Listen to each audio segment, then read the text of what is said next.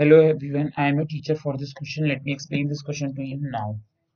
Show that the equation x square plus ax minus 4 is equal to 0 has real and distinct roots for all real value of a.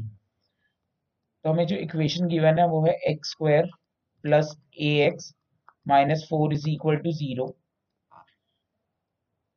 अब हमें ये prove करना है कि इसके roots real has real and distinct root that means the discriminant is greater than zero तो हमारा जो डिस्क्रिमिनेंट है वो बी स्क्वायर माइनस फोर इसी से हम निकालते हैं।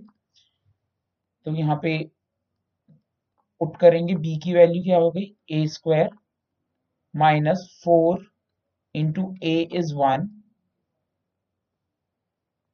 and c is minus four तो a square plus sixteen now a square plus 16 definitely it will be greater than 0 for all for all value of a क्योंकि ए square plus sixteen है ए की जगह हम कुछ भी अगर नेगेटिव वैल्यू भी रखेंगे तो भी पॉजिटिव बन जाएगा प्लस सिक्सटीन तो definitely it will come greater than zero therefore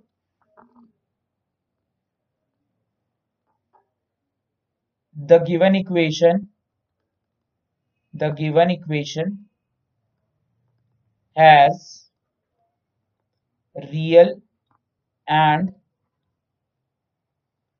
distinct roots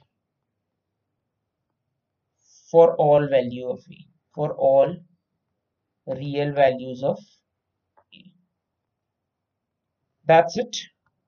I hope you understood the explanation. Thank you